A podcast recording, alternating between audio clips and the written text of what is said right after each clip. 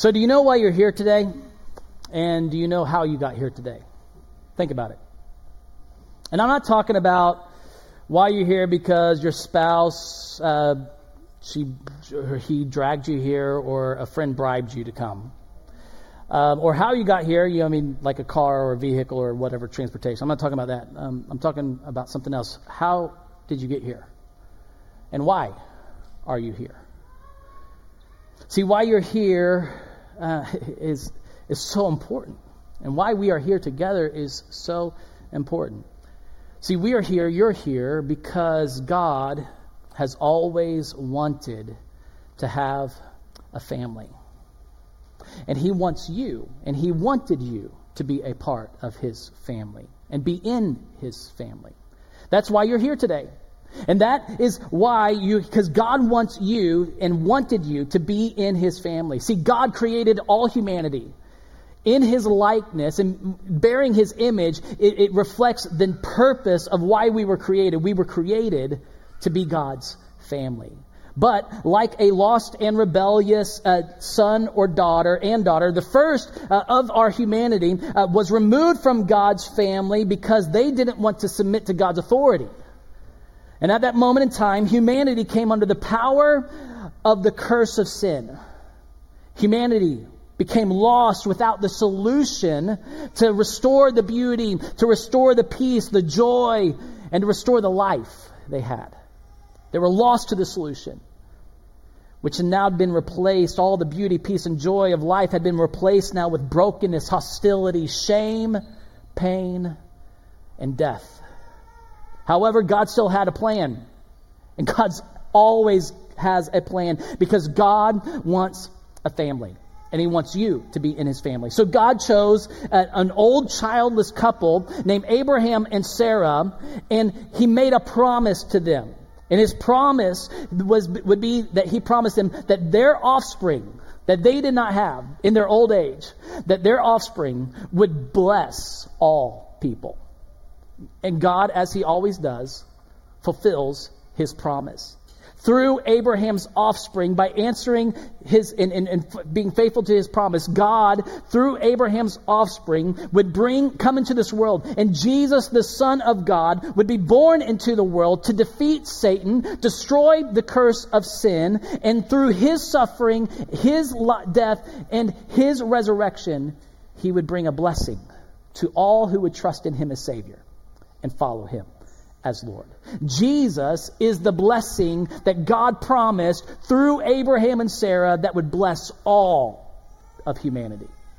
And Jesus then started a new humanity. He started a new people who would become the family of God, becoming God's family because God wants to have a family. And, and it, we would become God's family. People would become God's family because of Jesus Christ's work. And He would call this family the church. Through Jesus Christ, God would make it possible for all people to receive Jesus as Savior, follow Jesus as Lord, and have a second chance to be reinstated into His family. You are here today because God wants a family.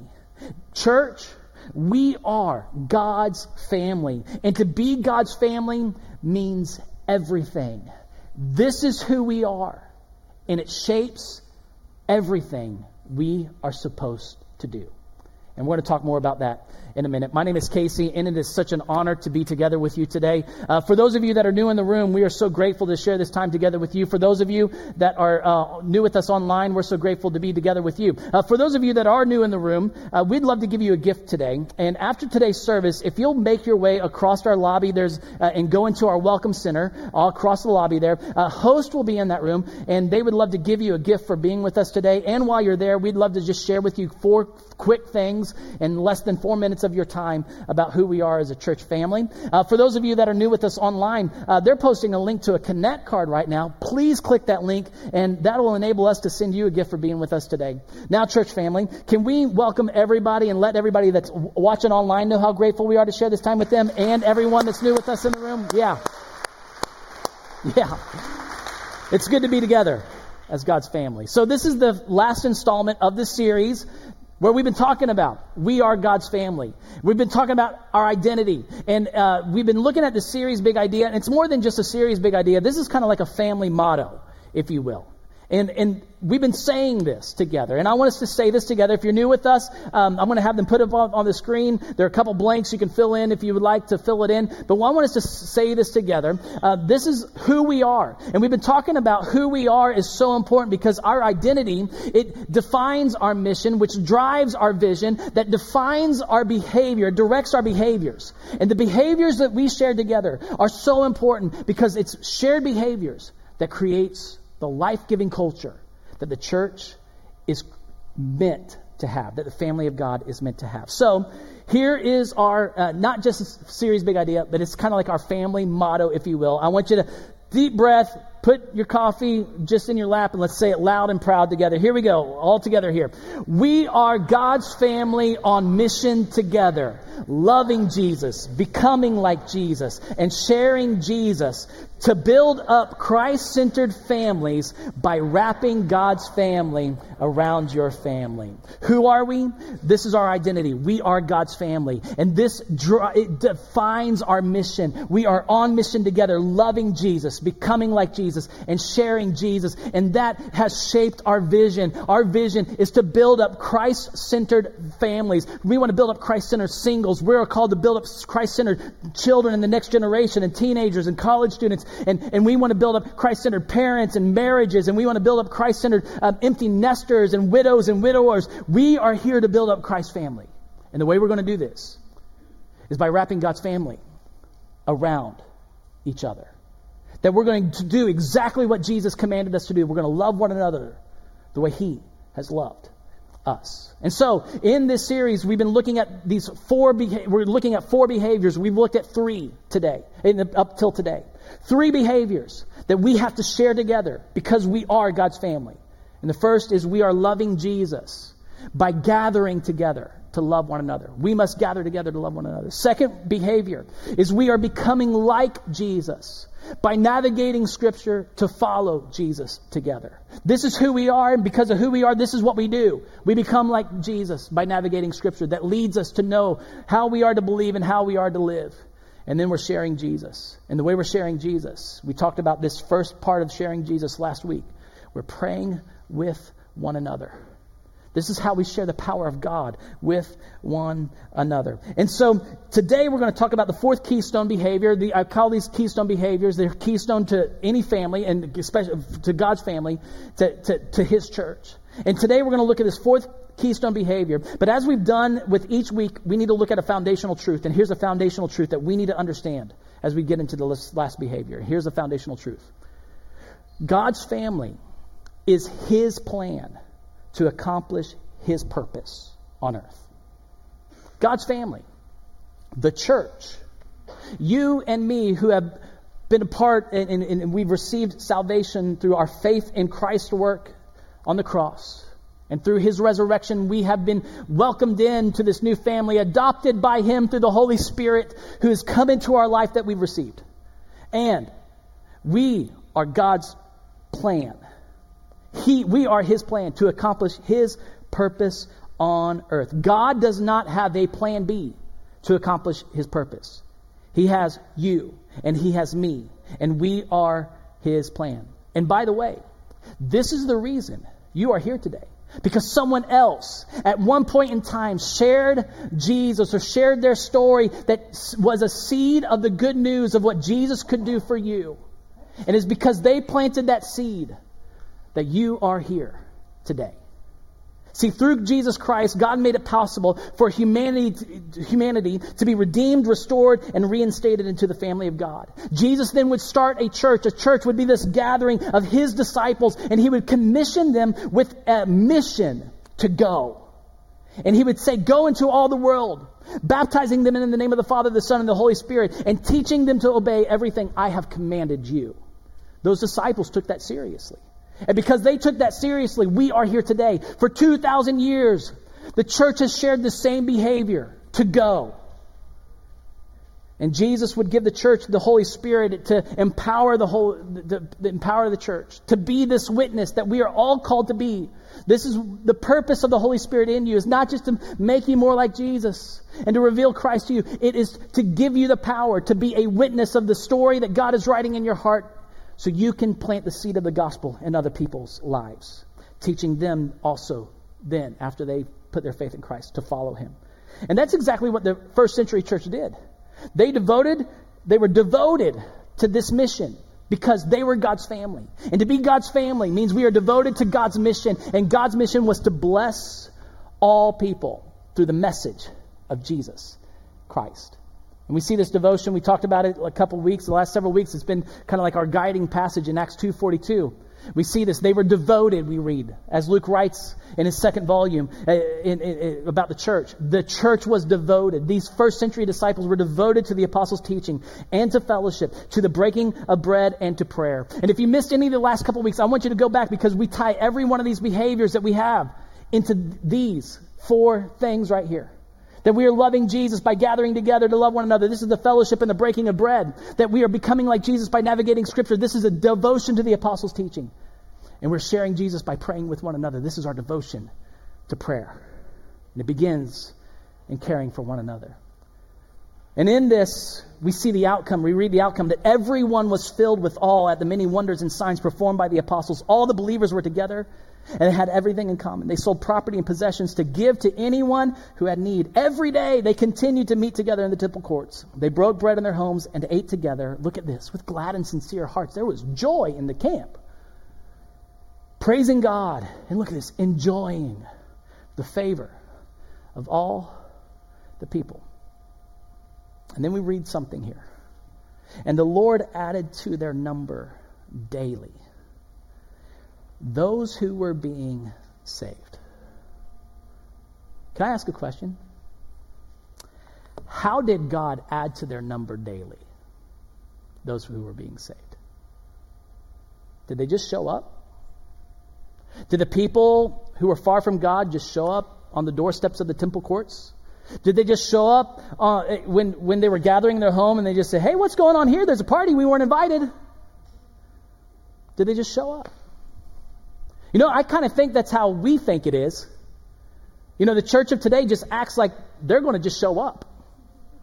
You know, if we do these things, if we're devoted to these things, then they're just going to show up on the doorstep. They're going to know we have the answer. Because they've looked, they're looking for solutions and they're just going to know we got the answer. They're just going to show up on our doorsteps. Or this is what we think. We, if we can just invite them, you know, they'll show up on the doorstep. And so our, our goal is just to invite them. Um, how did they get there? How did God add to their number daily who are being saved? See, I don't think, and uh, uh, not more than that, God did not add to their number because they just showed up. God added to their number because the church went out.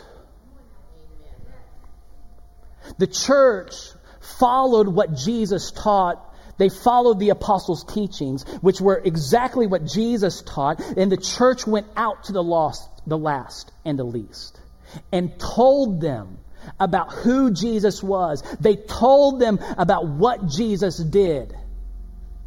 And then God added to their number daily those who were being saved. See, God's family followed God's command to go.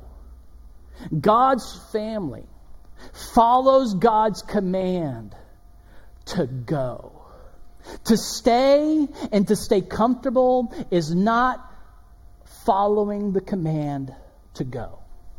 See, to be God's family is to carry his mission. And someone who carries his mission goes. Because we follow Jesus. What the disciples did in that day is what I like to call they were an everyday missionary. And we, in our term, in our world today, we've kind of created missionary. We've separated them as a different class of people. They're those people that go to another land and they share the gospel. They're those people that go. But in Jesus' day and his instructions to the disciples, every disciple was a missionary who would go. See, eh, this is what a missionary is. A missionary is simple. It's, it's someone on a mission to share the message of Jesus wherever he or she goes. That's what a missionary is. A missionary is a witness to what the power of the gospel has done in their very own life. This is what a missionary is. A missionary is a, a, witness, and, and Jesus trained his disciples and empowered his disciples and gave him, them a model by which to be a missionary. And this is why you're here today. Because everyday missionaries were in your life, or an everyday missionary was in your parents' life, and because they came to faith, they, they modeled the faith to you and they shared the faith with you. Because someone was a missionary to you. And they were a witness to the power of God in their own their life. And this is why we are here today. And we're here because someone else believed the message of Jesus. And someone they they were transformed by the power of God. And they knew they were God's family. And they, being in God's family, they had a mission to share the message of Jesus wherever they went. And Jesus trained his disciples to be missionaries. And I want you to turn to Luke chapter 10. I'm going to take you through his training. I'm going to show you his training. It's a training we talk about a lot. It's a training that is integral to us being the family of God. It's a training that we need to all be a part of and put this into our rhythms. Because the mission of God advances when we go on mission with Him. So in Luke chapter 10, if you got your Bibles, we read, we read what Luke says here. After this, the Lord appointed 72 others, sent them two by two ahead of him to every town and place where he was about to go. So here, here's just a couple, a little thing right here. I just want to pause right here. He sends about two by two. You know, last week I talked to you and we read the story of Peter and John going to the gate and uh, they were at the temple and all of a sudden this lame man was there. You know why they were in twos? Because Jesus taught them to go out in twos. There's something powerful that we do together and we go on mission together. Mission is not something we solo and isolate ourselves out. We do this together. This is why you see twos all the way throughout the New Testament. You see Paul and Barnabas paired together. Later, you see Paul and Silas. They're in a prison, and all of a sudden, a miracle happens through that. You see uh, Paul later with Timothy, and then you see, and if you read Romans and you read Corinthians, you're going to see Paul with someone else writing because they were on mission in twos. You see, Priscilla and Aquila, two apostles sent by the church, they were married. And husbands and wives, can I tell you something? You are a powerful, you are a powerhouse for the kingdom of God. When you share this mission together, to be on mission for, with Jesus together. We need to grow. Teenagers, you are powerful when you and another Christ follower are together and there are people in your, in your classes and in your, on your campus who need Jesus. He sent them out in twos. And then he equips them. He not just sends them out in twos, he gives them a crash course instruction. And he gives them, he, he says, you're going to learn all of this as you get out there. Okay? The, the, the hands on training is actually going to be very hands on. You don't get trained for this. You go and then you learn it. But uh, he, goes, he gives them the instructions ahead of time. And, and here's his instructions on how it means to be on mission together. And he says, He told them, The harvest is plentiful, the workers are few. Ask. Ask the Lord of the harvest, therefore, to send out workers into his harvest field. Go. Go. You know what this begins with? Prayer. It begins with a prayer. And, and it's not a prayer for the lost. It's not a prayer for the people who are far from God. He's like, they're ready. They're searching. That they're lost. They're hungry for the answer. But there's nobody to go. The workers are few. The church is staying when they need to be going. And to pray for someone to go, you know what that's you're doing? You're praying to go. And in this, he tells them, do not take purse with you. He, well, actually, he says this, go, I'm sending you out like lambs among wolves. This is dangerous. It's hostile. You need to know this about the work of God. This is not, he doesn't, he doesn't say, he doesn't candy coat this at all. He says, go. Puts them in a state of liminality. And then he says, don't take any purse with you or money. Don't take money. Don't take extra clothes. You're going to see here in a little bit why he said that. See, church, we need to understand something. The problem is not the lost, and it's not that they're not wanting to come in. It's not the lost, and they're not wanting and receiving our message. You know what the problem is? Is that the church is not wanting to go to them. We sit here and we think it's somebody else's job to go. We come and we want to get more information. We want to come and get more. Uh, we, we feel like we need more before we go. Jesus doesn't say learn, He says go. I mean, these are brand new people to His mission.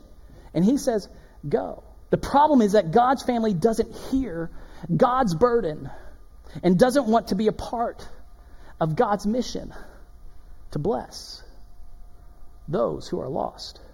See, Jesus instructs us to be a missionary by beginning with a prayer that finds God's burden. And this is how you are to be a missionary. See, you are a missionary who begins with the prayer God, in whom are you working? Father, in whom are you working? How can I join you there? The harvest is plentiful. God, I'm going to go to work today, and the harvest is plentiful. There are colleagues all around me. You know, and I know they're far from you. In whose life are you at work? In whom are you working? How can I join you? Class, your classmates. You're walking into a hostile environment, yeah, but God's at work there. In whom are you working? God, I know you're at work. And who, who among here is the lost, the last, or the least? Whom, are, in whom are you working? How can I join you there? Because I'm, I'm on mission. I'm your family, and to be on your family is to be on mission. What would it look like for you to wake up tomorrow and you look at your neighborhood as you're driving to work and say, God, you're at work in these homes right here. You're at work in these apartment complexes. You're at work. And as you get to your office, you're God, God, you're, you're at work. In whom are you working? How can I join you there? How can I join you there? We're going to be on God's mission by beginning with prayer. And that's what we do. Next, Jesus gives them instructions, and he says, When you enter a house, first say, Peace to this house. If someone who promotes peace is there, your peace will rest on them. If not, it will return to you. Now, let me just call this out for what it is. This is not something we do in our culture today. You're not going to go into the, your neighbors and knock on and, and just wait for them to invite you in because they're not going to do that. Our culture is not, in, in a way, this hospitable in, in, in, in our day and time. Um, but Jesus wants his missionaries, and he wants his disciples to be looking and listening for the person of peace. And the way we listen for the person of peace is the someone who welcomes us into their home, he says. Now, in our day and age, we're not, again, going to be welcomed into somebody's home.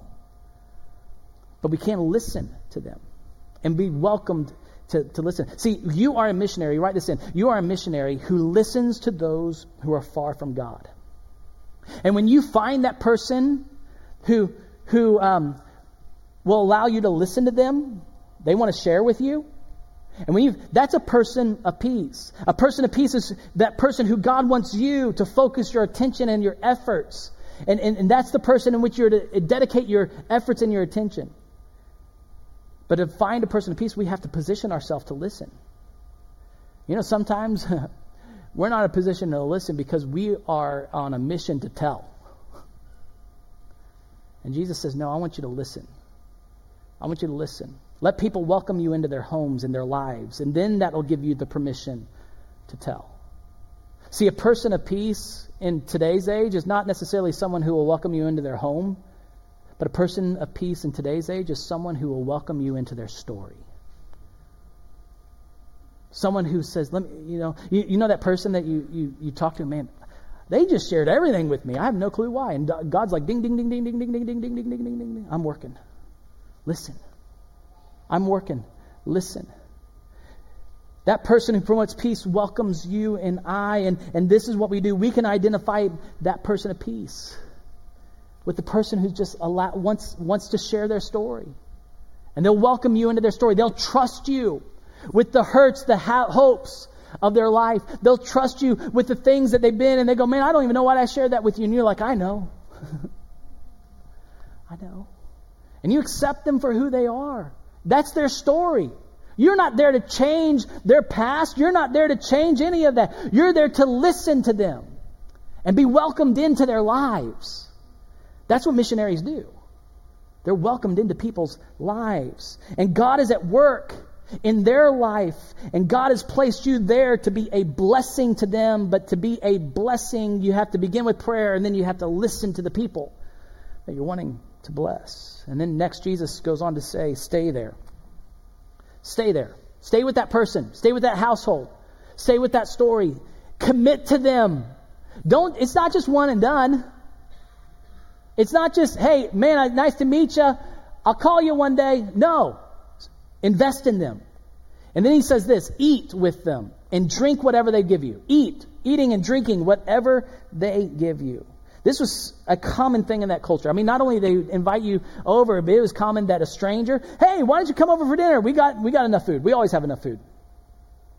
Now, in our day and age, we just don't do that. In fact, we make our mealtime, uh, we have the meal prepared for you when you arrive because we want you out of there in an hour.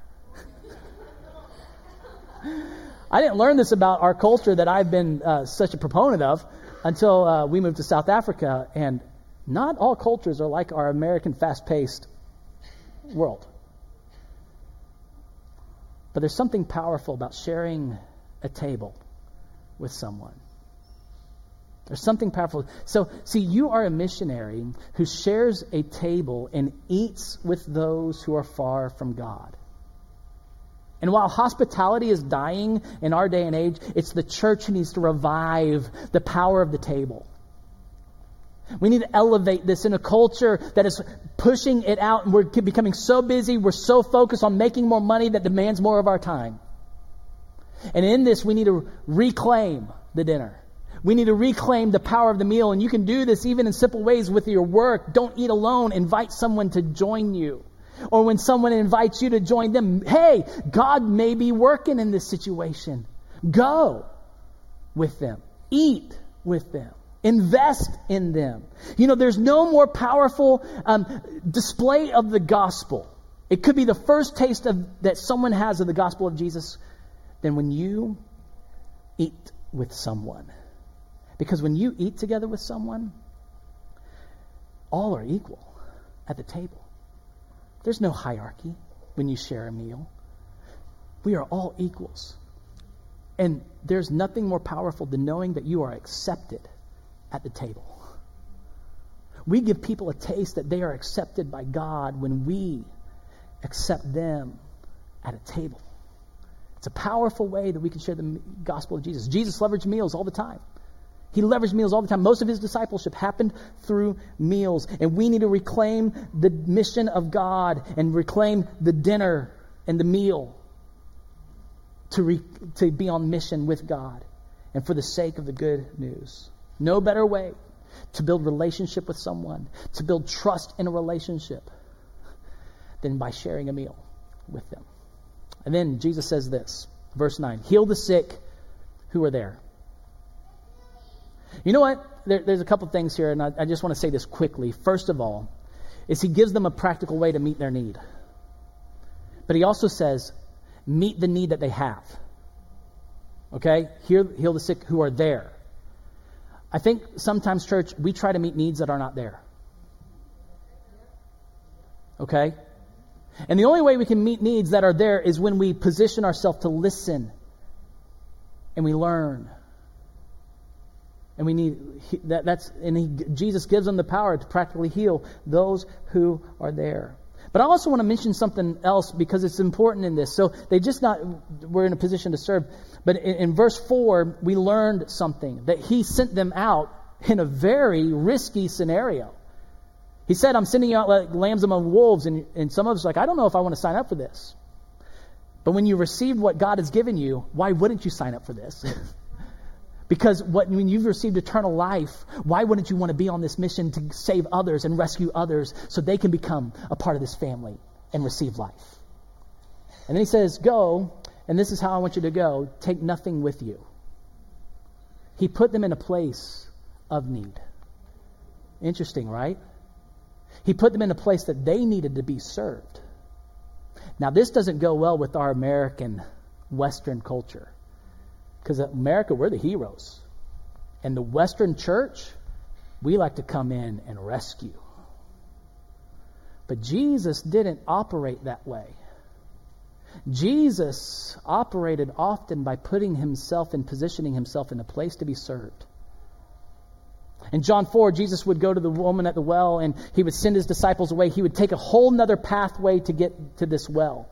Didn't even need to go this direction. There was another direct route that he could have easily gone, but he doesn't. And in the middle of the day, the hottest part of the day in this desert area, there's a well there. And with nobody around, he sends his disciples off. A woman comes, and the first thing he says to her, Will you give me a drink? Will you give me a drink? And in that moment, Jesus was able to, to take this, and her serving him allowed him to serve her the water that would never run dry. See, we need to overcome our pride and allow ourselves to be served by others because God can work in that, and He works in that just as much as when we serve others. So, a missionary. You are a missionary who serves or is served by others. That you serve others. Yeah, when you're there to meet the need, you humbly meet the need. It's not for your own glory. But also, you look for the opportunities to be served by others. That you can do this. You can be served by others. We cannot forget how God works when we allow ourselves to be served by the neighbor who can loan us the tool, by the person at work who, who can help us with the project, by, by the person in need. And they may desperately be in need, but you can raise their dignity by allowing them to serve you. We can elevate this and the importance of people and we can meet then their needs. See, when someone meets our physical need, we then are given permission to meet their spiritual need. And then he goes in verse 9 and tell them, the kingdom of God has come near to you. Kingdom of God. This was the good news of Jesus. This was not just a demonstration of power, this was a message of truth. And a lot of times, you know, at church, can I tell you something? There are so many people in the church that all we want to do, hey, we want to love people, we want to serve people. But we draw the line in sharing the truth of the kingdom of God. We, we draw the line in sharing the message of the good news. That I want my life to be a demonstration of the gospel, and we write it there, and then we eliminate the need or the opportunity for us to share the message of the good news of Jesus. But Jesus instructs that in order to be in, on his mission, that to be in his family, you are not just there to serve and meet their need, but you're meeting their need with the purpose. Because it's through the message of the kingdom of God. A kingdom of God reversing the curse of all sin that they are they need to be delivered from that they can come into this new family and the kingdom of God is about a family not just God's rule and reign it's about a kingdom family that they can be a part of. And the message of the good news of Jesus is why we are here. We cannot just serve, but we serve and are served with a mission to share the good news of Jesus. This is why missionaries go. See, you are a missionary who connects the story of the good news of Jesus with those who are far from God. You connect it in their everyday life. You plant seeds in their everyday life about the message of the good news that this is what God can do for them, that this is why Jesus is so important to your story. And when you share your story and how God has influenced you and positioned you and blessed you through what Christ's work is on the cross, that's the good news message they need to hear. See, a missionary doesn't say, let me bring you to a church so the pastor can share the good news. A missionary doesn't say, let me bring you to my group leader or my, my, my group that, so they can share the good news. The missionary is empowered with their, they know their story, they know their gospel story, and they're willing to share that message with others. And so here's the last thing that we have to do as God's family. Because we are God's family, this is our calling. We are sharing Jesus by being on mission together to bless. That's begin with prayer. The B, the L is we're going to listen to those who are far from God and we're going to be invited into their story. We're going to look for opportunities to eat with them. We're going to be served by them or serve them. And we're going to be positioned to share the message and the story of the kingdom of God. Because without the story of the kingdom of God, beginning with prayer, listening and eating and serving, mean nothing. We have to share the message. And that is why you're here today. And this is why, when we leave today, we don't leave here without a mission to go. This is how I believe, this is how God added to their number daily those who were being saved. These people in that first century were living out what it meant, what Jesus taught them. And they were going. And they were going wherever they live, work, study, and play. And they were on mission. God's mission. And so we are doing that today. Now, this is how God carries out his plan through you and me, the church. And I want to finish today with something that Paul writes in Romans. And I want you to hear this. As Scripture says, anyone who believes in him will never be put to shame. Anyone who believes in Christ Jesus will never be put to shame. For there is no difference between Jew and Gentile. The same Lord is Lord of all and richly blesses all who call on him. Where's the blessing? The blessing is when people call on the name of the Lord Jesus and receive salvation. And then he goes on to say, For everyone who calls on the name of the Lord will be saved. That's the blessing. How then can they call on the one they have not believed in? And how can they believe in the one whom they've not heard? And how can they hear without someone preaching to them? Wait, Casey, wait, wait. That's your job. No. See, the Greek in this is proclaiming. The Greek in this is like telling, it's sharing. And it's not a preacher's job to preach, it's a disciple's mission to proclaim. How? Can they hear without someone? Casey, don't you mean serving? Yeah, serving's great. Eating's great. How can they hear unless we tell? And how can anyone proclaim or preach unless they are sent? In other words, how can they hear church unless we go? Because if we don't go, they won't come. If we don't go, they won't come. You have a son or a daughter that's lost. You're doing your best, but we got to go to them. You got neighbors that are lost. We've got to go to them. There's a community that's lost, and the church is commissioned to go. And if we expect them to just come here, if we expected them just to listen online, if we expected them to, to, to hear it any other way, we are fooling ourselves and deceiving ourselves and failing the mission God has given us. We must go. As it's written, how beautiful are the feet of those who bring good news. Consequently, faith comes from hearing the message. And the message is heard through the word about Christ. The family of God. This is our identity. And this is what we do. See, the spiritual landscape of our city will change only when God's family goes together on mission to share the message of Jesus' good news. And this is what communion is a reminder of. We're going to take communion right now, and I invite anyone that's uh, in, a, in a journey with Jesus to join us today. See, communion is not just a reminder of what God did by sending Jesus into this world to suffer and die on our behalf. It's Jesus was the first missionary. It's a reminder of that. It's a reminder of his payment, his suffering that brings us into the family of God. But it's also because this is our identity, that this we are family. This is a reminder of our mission to go. It's a mission to bless the others the way that we've been blessed by hearing the message of Jesus. And communion is not just a reminder of what Christ has done for us, it's a reminder that we are sent to go. So I'm going to ask you to stand right now. And we're going to pray together. And as we pray, and uh, I, I'm going to release you, but I want you to pray this prayer as you come. Okay? This is the prayer I want you to pray. Father, it's the beginning with prayer. In whom are you at work? And how can I join you there? In whom are you working? How can I join you there? Will you just take this posture today? And can we begin this together? Father, you're at work. How can I join you there? I want you to hold on these elements and we're going to take them in a minute. But will you grab them and then let's sing together? Will you exit now?